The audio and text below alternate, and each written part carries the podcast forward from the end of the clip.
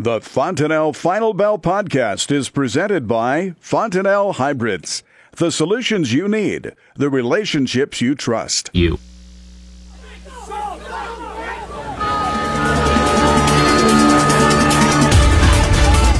Good afternoon. Welcome to the Fontanelle Final Bell here on the Rural Radio Network. I'm Susan Littlefield at the Nebraska Farm Bureau's annual convention. We're going to head down the road just a little bit and talk to Sam Hudson with Cornbelt Marketing. And I want to ask first, Sam, because you guys are a few states away. So, did the snow that we had over the weekend finally reach you guys?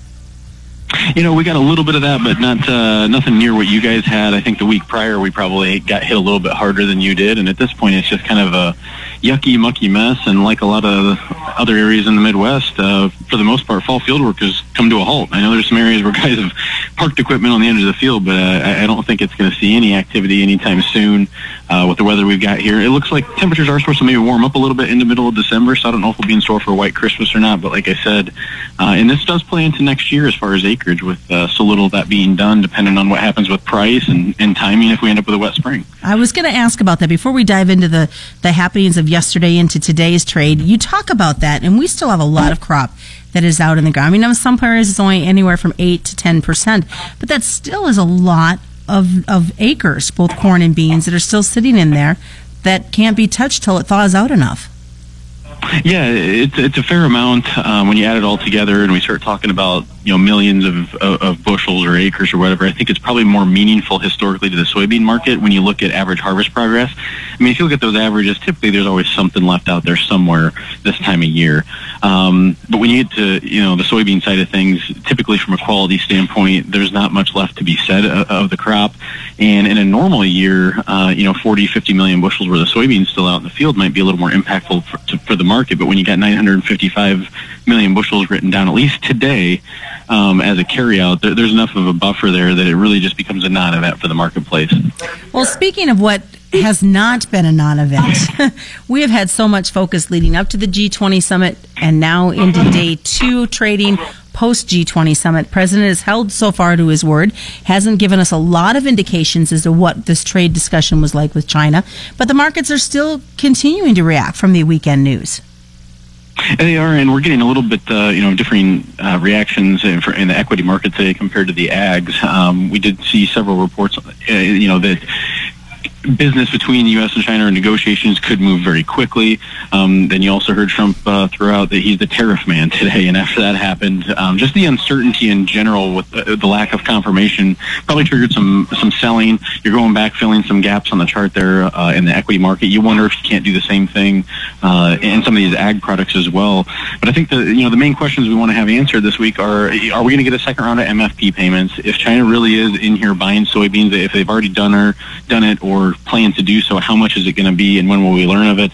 And uh, makes you wonder what the USDA report could say next week. Assuming the government is not shut down, um, we're not getting any crop production data, so the demand data is going to be kind of at the forefront in those reports.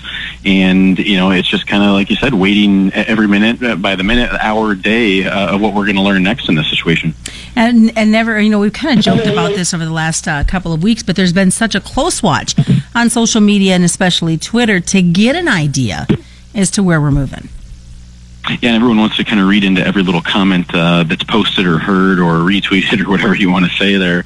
Uh, at the end of the day, I think it does offer some long-term optimism in the sense that you know both sides are willing to work together. But if we don't see any, uh, you know, large confirmed numbers as far as bean purchases are concerned, and more importantly, see the cash markets react specifically out of the Pacific Northwest, um, we have to question, you know, at what point is it just a way for China to fill their gaps, fill their needs between now and when South America's crop starts to come out? Uh, uh, come February. Isn't there one point though? You said um, that there was some talk out there, and maybe it was just uh, the rumors that were floating, but that there had been some some bean purchases, though not confirmation to it, but that China was looking back to let's get this ball rolling again. Yeah, and you know we've seen several reports over the last couple of weeks of uh, you know soybeans sold to unknown destinations. It, given the size of them, typically that's something that could that would more normally be um, correlated with a Chinese purchase, but we have no confirmation of that. And again, they've released no numbers out of Washington or, or any of uh, anyone reporting out of there as far as what the final number will be. So again, it does offer some optimism that they're willing to work together. But again, if we really don't see any progress on this intellectual property and industrial property in the next 90 days, we could go right back to where we were.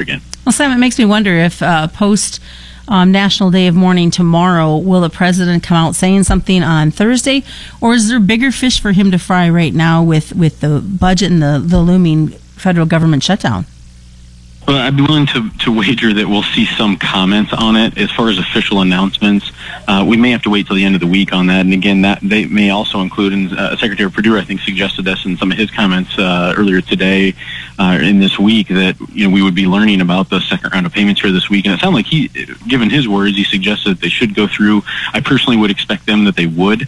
And I think one factor we have to look at when you know tying it back to the market is what kind of impact could we see just from a hedge pressure standpoint if, if people know they're getting an additional additional 82 and a half cents. You look at how far off the lows we are in this bean market. Could that start to chip away some of these cash inventories and you see some hedge pressure and maybe some weakness in the basis market to go along with it. And I'm sure these guys sitting on these crops would like to know which direction to go. Do they sell or hold on to it a little bit longer? You know, I think part of it, a uh, large part of that depends on how much was forward sold. You know, if a farmer didn't have anything forward contracted, uh, and you look at the averages, if you get the whole dollar sixty-five, uh, depending on what basis market you're in, it, it's allowable, especially with uh, if you had good yields. You know, if you're, you're, out here with 80 bushel yields and you get a dollar sixty-five on top of where our prices are today, uh, and your basis isn't eating up all of that, it can still work. Um, if you had even a third uh, of the crop forward sold or up to half, then you look at the soybean side of the equation this year. It actually looks like a, great year, and the challenge is going to actually be in 2019.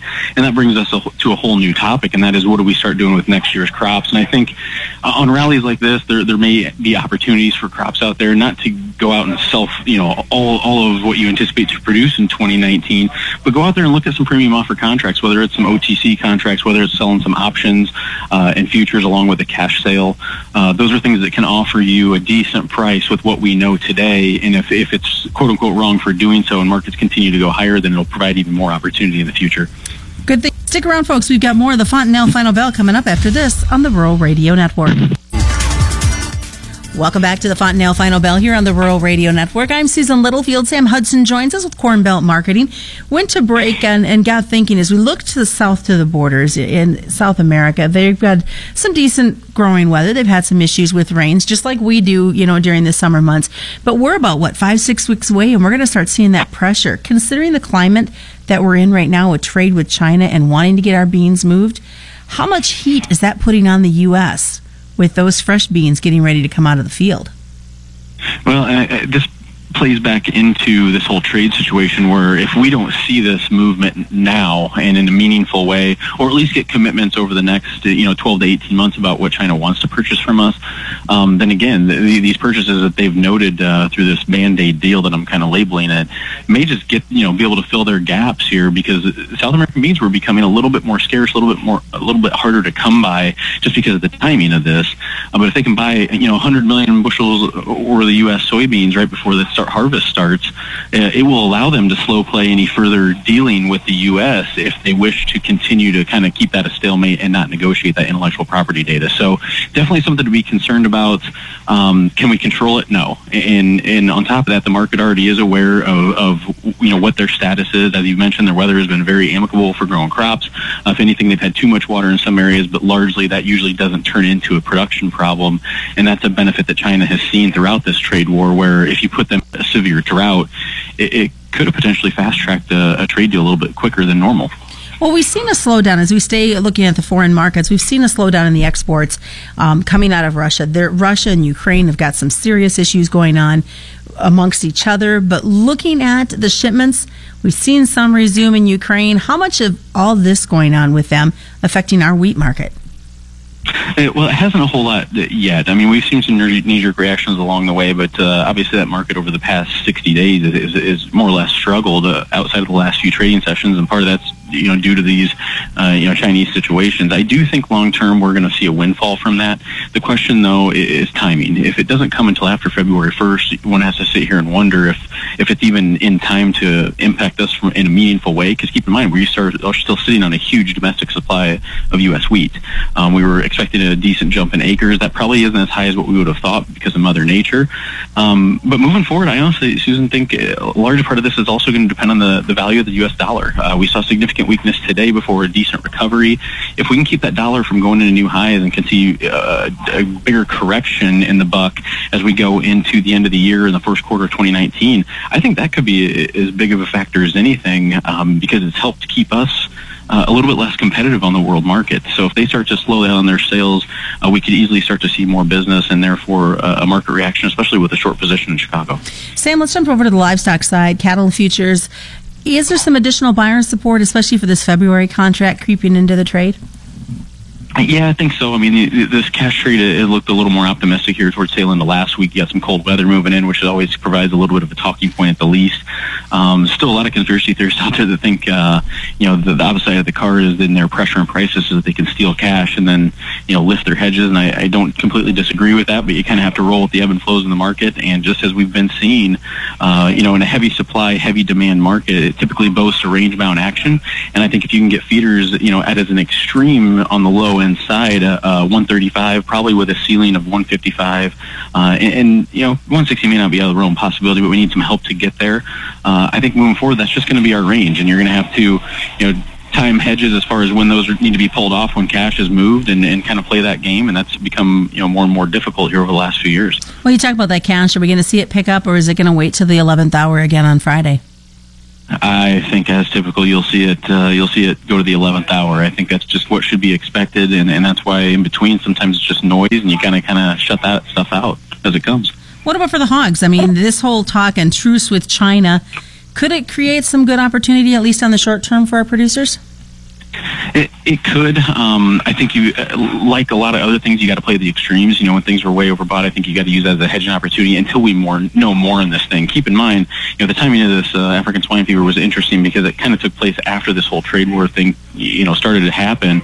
And you don't want to be too much of a conspiracy theorist, but some of have suggested that was self-inflicted to reduce the, the amount of soy protein without um, making their own people mad. And I'm not going to, you know, sit here and advertise that necessarily, but it is interesting the timing of all of it. Um, and would we see a, a, big windfall for U.S. pork potentially? But I also think that eventually, long term, if we get this thing worked out with China, that U.S. beef could actually uh, maybe see a bigger impact there on a percent basis. Tomorrow's a national day of mourning. The CME's livestock and grain is still going to trade. How is that going to set the tone for our markets while everything else around them is closed? Yeah, and I would I would be willing to wager tomorrow we're probably not going to see a whole lot of um, you know, Twitter rants, I guess, if you want to, from politicians, be it Trump or anybody else, because of that going on. Um, you know, part of me thinks it's a little unfortunate that CME is doing business like that, but that's just a personal opinion. I think it'd be the first time in history uh, during any state uh, funeral that, that markets would be open. New York's closed, as you mentioned, so that should inherently, you know, slow down trade a little bit. But you never know what kind of headlines you're going to see overnight uh, overseas as well. What's the best way for folks to reach you, Sam? 1-800-655-3380 or go to www.cornbeltmarketing.com. And that's the Fontanelle Final Bell on the Rural Radio Network. You're listening to the Rural Radio Network.